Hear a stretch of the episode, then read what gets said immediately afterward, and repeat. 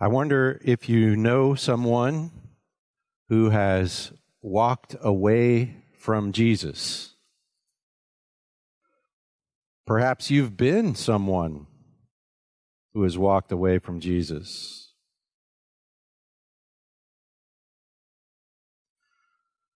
Why do people do that?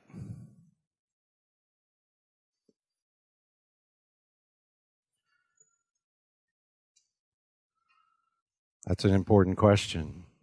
Why do people do that?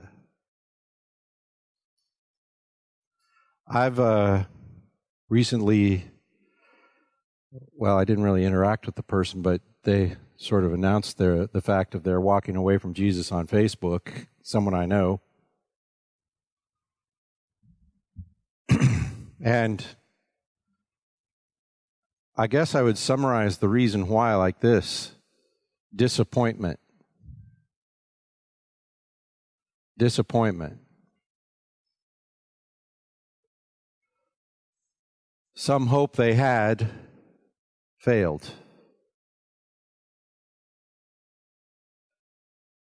Something they expected didn't occur.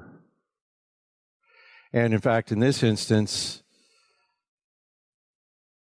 they sort of accused the Christian faith of being a disappointment in general. Because Jesus came to solve the problem of sin and death.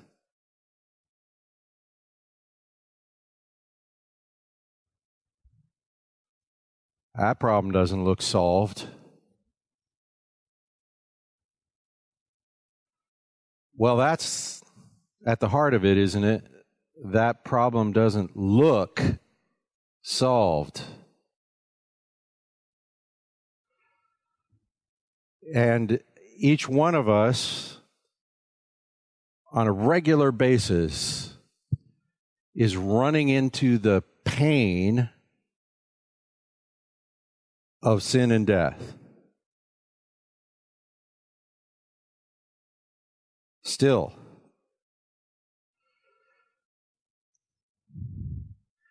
And when you run into that pain, a temptation can arise. The temptation to think that the promise of God in Christ has failed or should not have been trusted in the first place. I find that even talking about this is probably creating this temptation right here in the room this morning. To think, what's gone wrong? How come this isn't working out?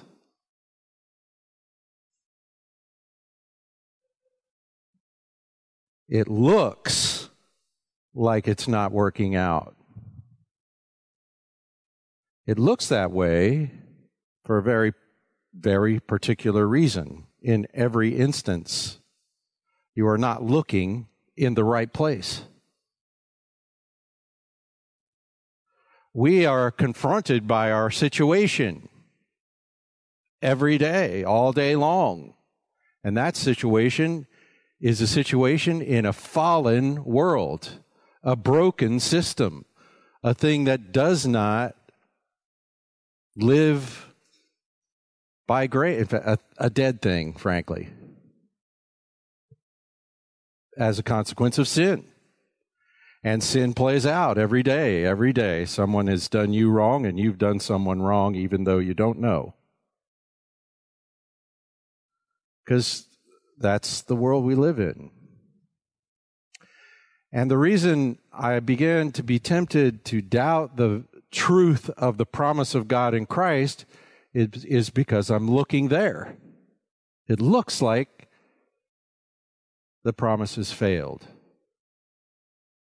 Looks like. And that's because I'm looking at the, my immediate situation. My attention is focused on this or that. As a pastor, if I dwell on it and dwell in the wrong direction long enough, I can worry that this whole thing is just going to come apart at the seams tomorrow. It's a worry I have probably every week. Everything seems so fragile. Because I'm focused on these particular things. This person or that problem or this conflict or blah, blah, blah.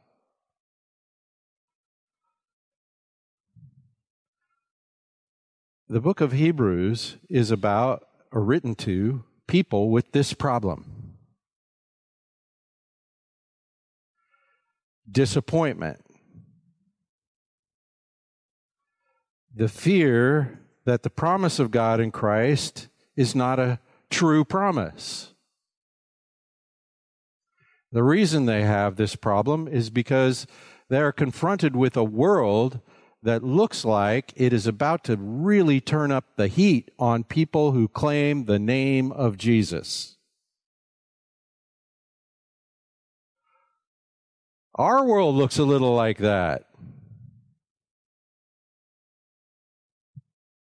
At least socially, in many places in the world today, to claim the name of Jesus in any meaningful sense will make you an outcast. Of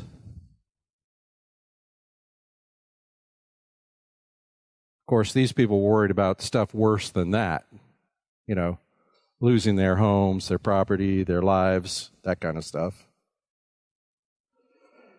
So if we dwell on that situation, if if you dwell on the way the world thinks, this temptation will rise in you.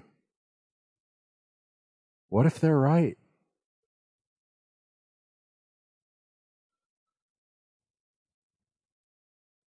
So, the writer of the book of Hebrews is pointing where everyone ought to look.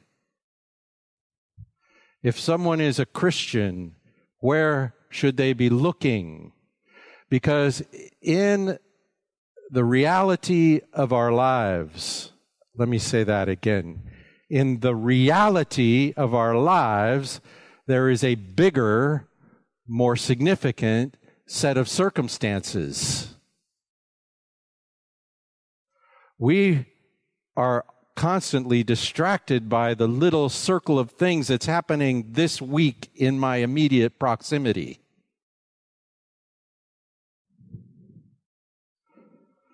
But outside of that is a much bigger situation, a more significant situation, a more important situation, an eternal situation. That is, I live in standing in God's grace.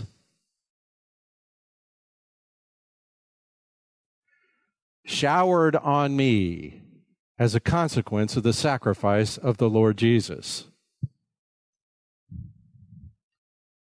Now, these little things right around me can distract me from that reality, can focus my attention on lesser things. And so the central exhortation of the book of Hebrews, and I would argue the central exhortation of all of Scripture, is this pay attention to Jesus. In the immediate context of the text we're looking at today, which is, by the way, Hebrews 13, verses 7 through 14, but in the immediate context, at the beginning of chapter 12, he says it explicitly since we're surrounded by this great cloud of witnesses, let us run with endurance the race set before us Run with endurance. Are you tempted to quit? Run with endurance. How? I'm tired. I'm exhausted by the apparent futility of this enduring way. I can run and run and run, and I don't seem to get anywhere. Run with endurance. How? Fixing your eyes on Jesus. Pay attention to Jesus. Who, who is Jesus? The author, the pioneer, the leader, the, the trailblazer of faith. Jesus endured. No one experienced more completely the agony of the sinfulness of this world than Jesus. No one. No one butted his head harder against sin and death than Jesus. And he endured.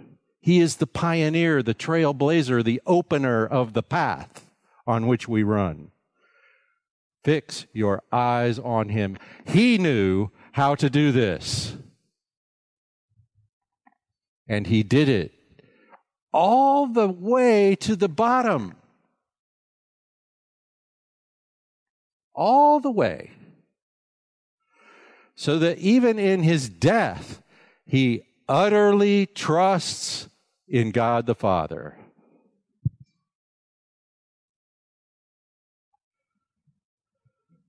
Whatever your problem is, your problem is inadequate attention to Jesus. Pay attention to Jesus. This has been repeated in the book of Hebrews over and over and over. It is the, the central theme. Jesus is the prize. Stick with Jesus. If life in this world is getting hard, don't let go of the prize. Even if hanging on to the prize creates some suffering and pain in your life, for heaven's sakes, don't let go of the prize.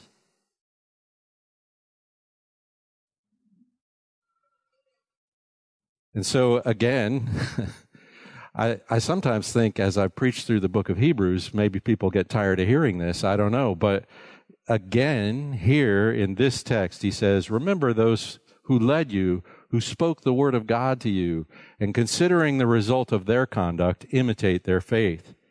Jesus Christ, the same, yesterday and today and forever. That's like a summary of the Bible. Jesus Christ, the same, yesterday, today, and forever. Do not be carried away by varied and strange teachings, for it is good for the heart to be strengthened by grace, not by food. We're going to have to figure that out. It's good for the heart to be strengthened by grace, not by food foods through which those who were so occupied were not benefited. Okay, not by foods that didn't help the people who were occupied by those foods. We have an altar from which those who serve the tabernacle, literally the tent, have no right to eat. For the bodies of those animals whose blood is brought into the holy place by the high priest as an offering for sin are burned outside the camp. Therefore, Jesus also, that he might sanctify the people through his own blood, suffered outside the gate. So let us go out to him outside the camp bearing his reproach. For here we have no lasting city. Wow. For here we have no lasting city, But we are seeking the city which is to come. Now, there's a bunch of Old Testament knowledge in that text that probably we are going to have to explore in order to understand what this text says to us. Uh, originally, this text was written to Hebrew Christians, so they didn't need as much explanation as we do, but we'll get to that. So, when you're tempted to turn aside from Christ, in this text, it's stated like turn to various, various uh, and strange doctrines, teachings. When you're tempted to turn away from Christ, when you're tempted to turn to anything other than the grace of God in Jesus Christ, in their particular case, they were thinking of turning back to a sort of Old Testament theology Uh, a sort of a Mosaic Judaism as opposed to a Messianic Judaism. In our case, it could be any number of things. Strange. The world is filled with nonsense. Some of the world's nonsense is in PhD dissertations. A good deal of it is very intelligently stated and often persuasive. Nevertheless, nonsense. I came to Christ when I was five years old. When I was five years old, I possessed greater wisdom than any professor who does not know Christ.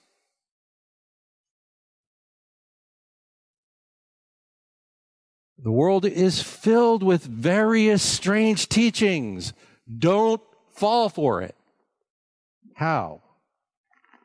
Well, we started last week. Remember, remember the people who spoke the word of God to you Remember those people, the, the, people who spoke the word of God to you, and consider the result of their conduct. Well, what was the result of their conduct? You came to Christ. Your salvation is the result of their conduct. Remember that. Think about that. And imitate their faith. Stick with Christ. That's the whole point. It's really that simple. Now, we could develop all kinds of systems out of that little verse that are off the point. The point is look, think about the people who led you to Christ. What if they didn't stick with Christ? Consider the result of their conduct. You're in Christ. And imitate their faith. Stick with Christ. To me, it's quite a punctuation on that exhortation to say, remember and imitate their faith. Jesus Christ, the same yesterday, today, and forever. That's like a statement of their faith. But it goes on, it's better even from there. It's the same. Jesus Christ is the same. He said this in uh, chapter 1 of the book of Hebrews, where he quoted that psalm we read that says, You created everything, and all these things you created, you you'll put them away like a garment you take off, you change. You'll, you'll roll it up and off it goes. Everything, everything will be shaken if we want to use the terms of Hebrews chapter 12. Everything will be shaken but not you. You are the same. And in Hebrews, we learn that that psalm is not just about God, it's about the God who was made one of us. The Son of God made flesh, the Lord Jesus Himself, the same. And it's the in chapter one, he says, uh, well, you, Lord, laid the foundation of the earth in the beginning, and the heavens are the work of your hands. They will perish, but you remain. They will all wear out like a garment, like a robe. You will roll them up like a garment. They will be changed. But you are the same, and your years have no end. And that statement is introduced in the book of the Hebrews with this question which one of the angels did he ever say that about? He said it about Jesus.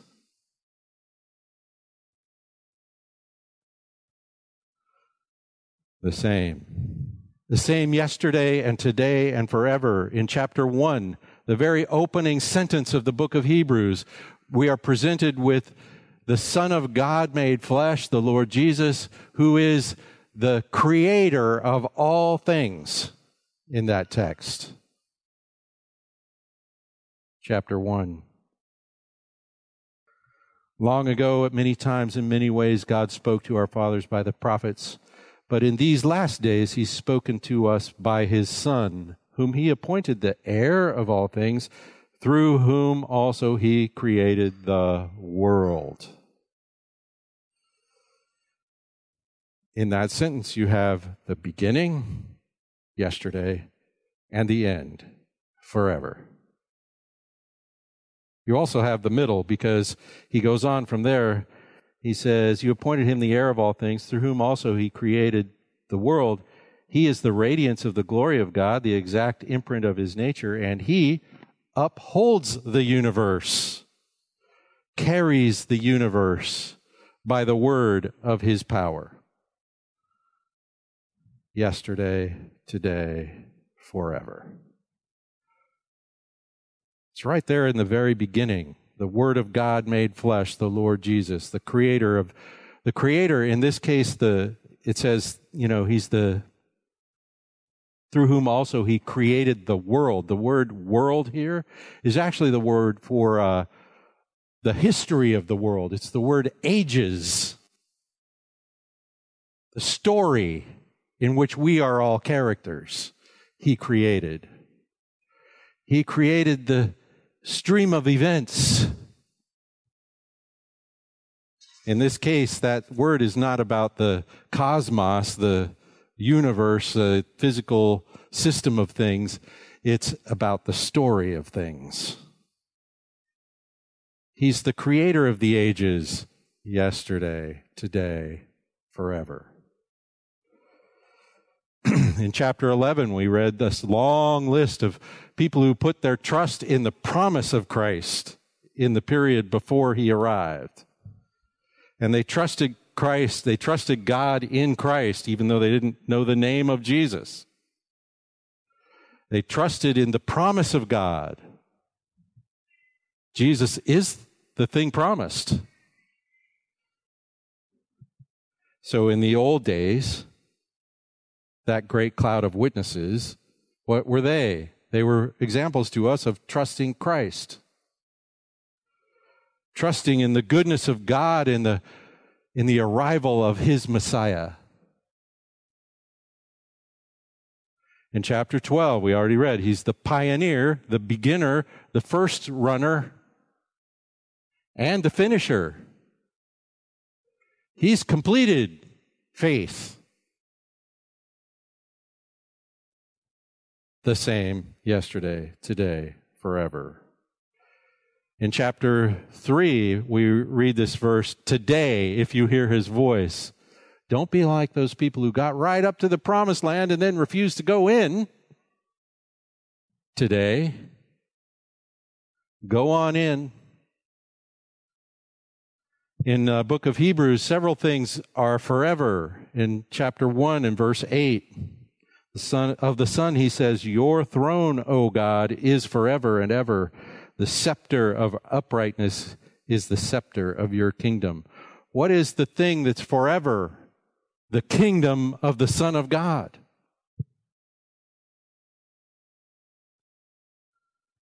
Uh, and then there's a big list here. I've printed a list of things that are forever or places in the book of hebrews where his priesthood is forever He keeps quoting this psalm that says, You are the high priest eh, forever, according to the order of Melchizedek, which distinguishes him from the order of Aaron, the priest of the Mosaic law, and puts him outside and around that.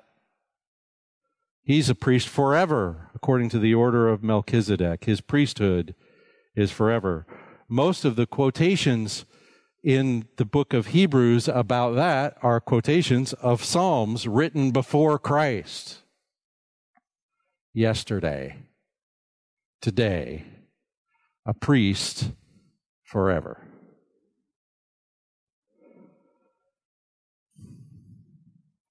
His salvation is forever also because he no longer dies. You remember this says he said this about his priesthood. Said, you know, those priests, you had to you had to keep having more priests born because they kept dying and they kept having to repeat the sacrifices because the sacrifices don't actually solve our problem. but this priest, his sacrifice solves our problem, which he said repeatedly in the book of Hebrews, and he says it here in our text.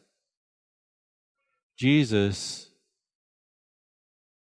sanctified the people through his own blood, suffered outside the gate through his own blood. He's the priest and the sacrifice, and he is risen. So uh, Hebrews chapter 7 says, so his priesthood continues because he doesn't die anymore. His priesthood continues forever, unlike those other priests. And he ever lives to intercede for us. And so he has saved us once and for all. That's yesterday, today, forever. He's the same. He's the same. Now, the conclusion in chapter 6 of the book of Hebrews is because all these things are true, that is, he calls it, a strong encouragement to hold fast to the hope set before us. What's the good of all this yesterday, today, and forever talk? It encourages us to hang on to the promise of our salvation in Christ. Something we possess already and will realize in the future. On that day of resurrection, why do we believe in that day of the resurrection? Because the forerunner, trailblazer, pioneer of our faith already had one. That's why. It's a fact of history. And so his promise can be trusted. And the scripture says in Romans 5 this hope does not disappoint. So we need to lift our eyes from this thing that's going to happen this week that I'm stressed out about and makes me wonder if Jesus even cares. To see the hope of his eternal promise and to remember and take this strong encouragement to hold fast that hope.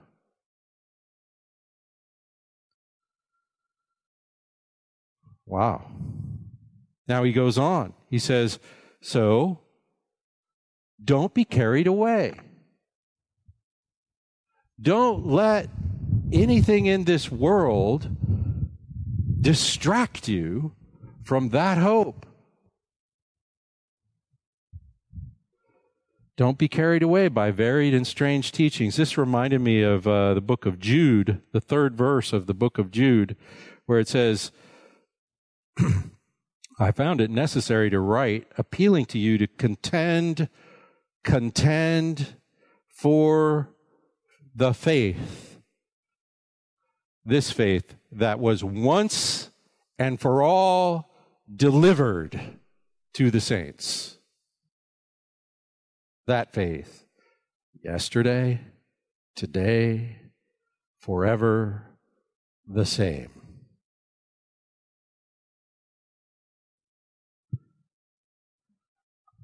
New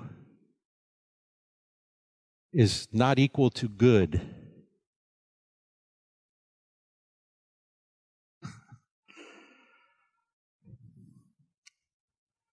In theology, there can be a good deal of creative thinking, and that's not a bad thing if what it is doing is the development of the faith once and for all delivered to the saints.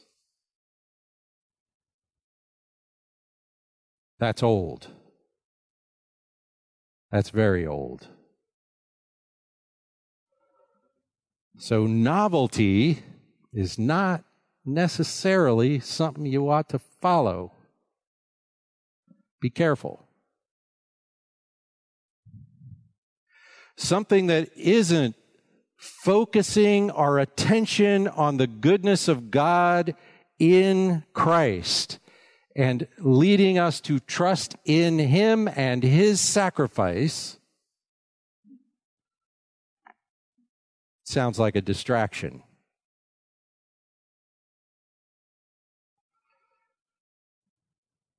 Don't be distracted. Christ cannot be improved upon. You need to hear that again? Christ cannot be improved upon. Now, your understanding of him can be, just to be clear. You don't know him well enough, but you want to be getting to know him not some strange new concept of who he might have been. But the, the, the Christ that is our Savior is not something that can be improved.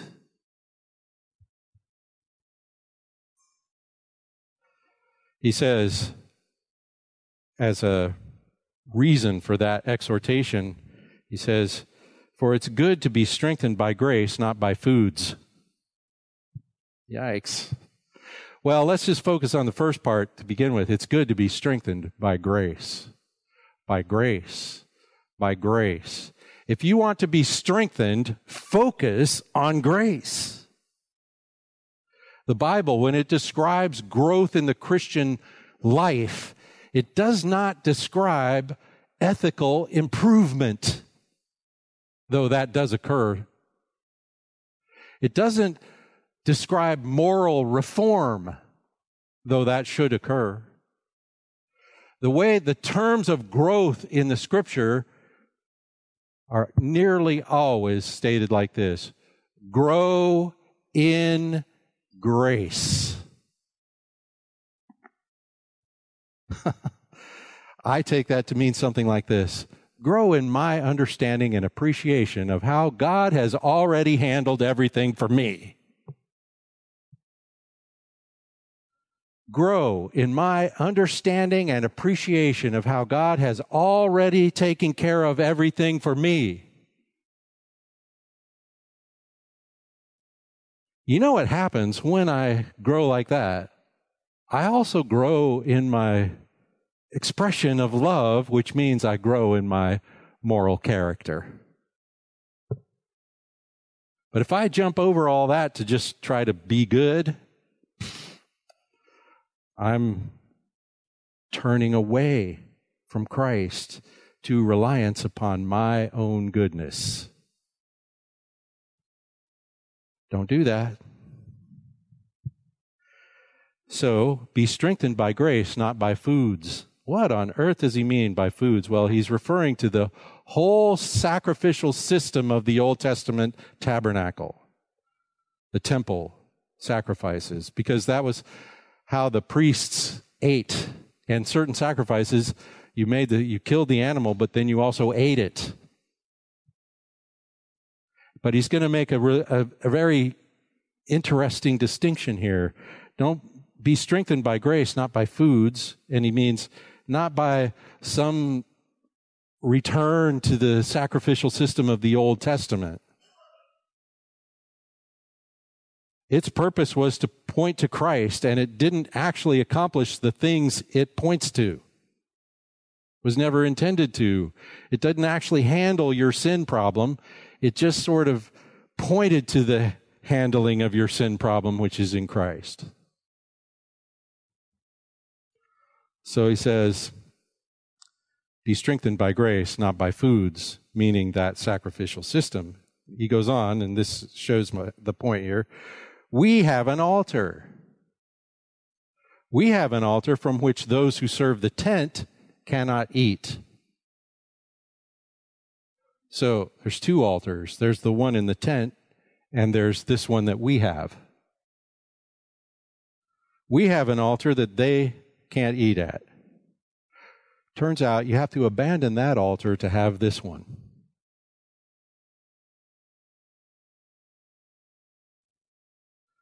If you stick with this one in the presence of this one, you're missing the point of this one. Wow, if anyone has to listen to that on just audio, that's going to be hard to figure out.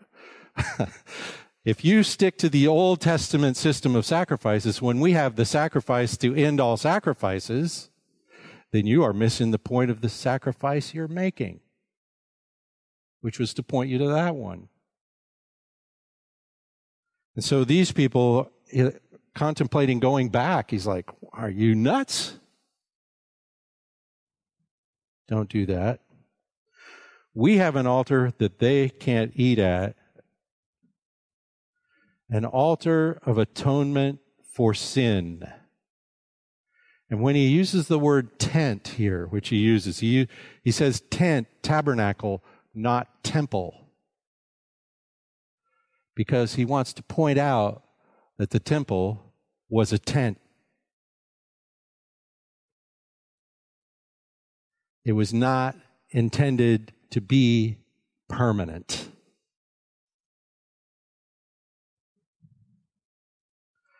The bodies of those animals, he said, whose blood is brought into the holy place by the high priest as a sacrifice for sin. Now, he's talking about a particular sacrifice for sin. He's talking about the Day of Atonement. You can read about it in Leviticus chapter 16 if you want to. Those animals, nobody ate. Now we're getting the point of the difference between our altar and the and and uh, being strengthened by grace as opposed to being strengthened by food. Those sacrifices, the sacrifices of the Day of Atonement, no one ate. What happened to them? Well, they were sacrificed in the temple, and then the remains, what wasn't burned up in the temple, was taken out, outside the walls of the city, outside the perimeter of the camp in the days of the wilderness, outside and burned. Completely consumed. Offered entirely to God and God only. Hmm. That's the sort of altar Jesus' sacrifice is made on. It's not just any old sacrifice, it is the sacrifice of atonement for sin. It, it actually resolves the problem of sin. And so he says, he compares that sacrifice to the sacrifice of Jesus, which actually physically occurred outside the walls of Jerusalem. Apparently, God had a purpose in the very location of the cross.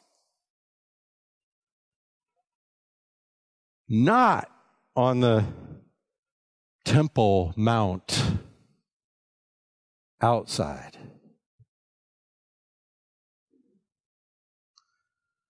Jesus suffered outside the gate, and Jesus sanctifies the people through his own blood. He is the sacrifice, and he's the sacrifice of atonement for sin. We have a far superior altar at which we worship. So he says, Don't be carried away. Let's go out to him. Let's go out to him outside the camp. And then he has this very interesting expression bearing his reproach.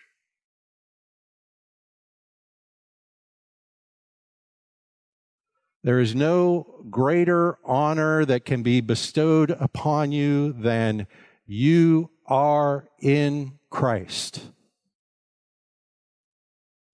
If God has claimed you and united you with his Son in his death and resurrection, if you are in Christ, there's no higher position There's no higher position. The world can dishonor you.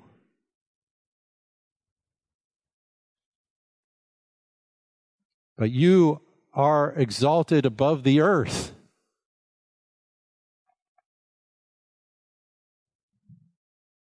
But there's also no lower position than you can be in as a person than in Christ. You probably need to hear that again. I do. There is no lower position among human beings than in Christ. He assumed the lowest position. And if you're with him, that's where you went dead already. So, not killable. Already in him, the subject of scorn, ridicule. What an idiot. His own disciples thought that about him on the day he was crucified. Wow. I've never been so disappointed in my whole life. Because they expected a highly exalted Messiah, not a totally humble one. So while there's no greater honor available to human beings than to be named as one of his sheep, there is also no lower position to be found, bearing his reproach. It is true in this world, if you are his, the world isn't going to like it.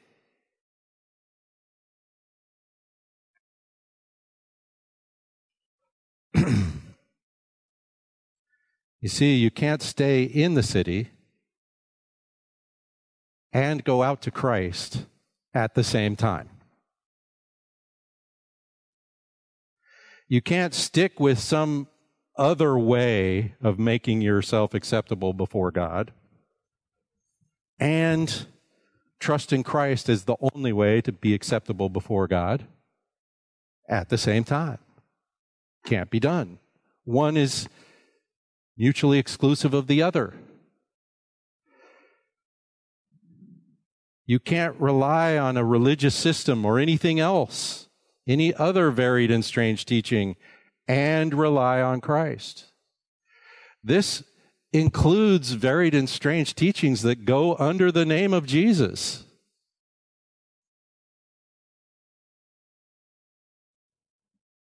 The simplicity of the grace of God in Christ is it. Let us go out to Him. Let us, us, us us go out to him. Let us fix our eyes. Let us notice the greatness of Jesus Christ in a way that distracts us from the little stuff we're dealing with this week. Here's what I discover from time to time. When I go about this week with Christ in my focus, the little things I deal with remain little. And since they remain little, I tend to deal with them more effectively. Now, that's not a promise, but it makes sense. And sometimes, though, going with Jesus is walking into the fire. But you're not going to let go of the prize because it comes with some reproach. We remember that I am, I have access to the throne of God at all times over the most trivial matters. And so we come boldly before the throne of grace to receive help in time of need. That help doesn't always come in the form of immediate relief from the pain of this life. Sometimes it comes in the form of stick with it through the pain of this life. Jesus Christ, the same, yesterday, today, forever. Stick with Jesus Christ. Father, thank you for this word. Lord, help us. We're, we're weak, we're easily distracted. Lord, I pray for everyone here, for every one of your children everywhere that your spirit would work in our hearts and souls to always focus our attention on the Savior, to trust in Him and in the promise of His resurrection. We pray this in Jesus' name. Amen.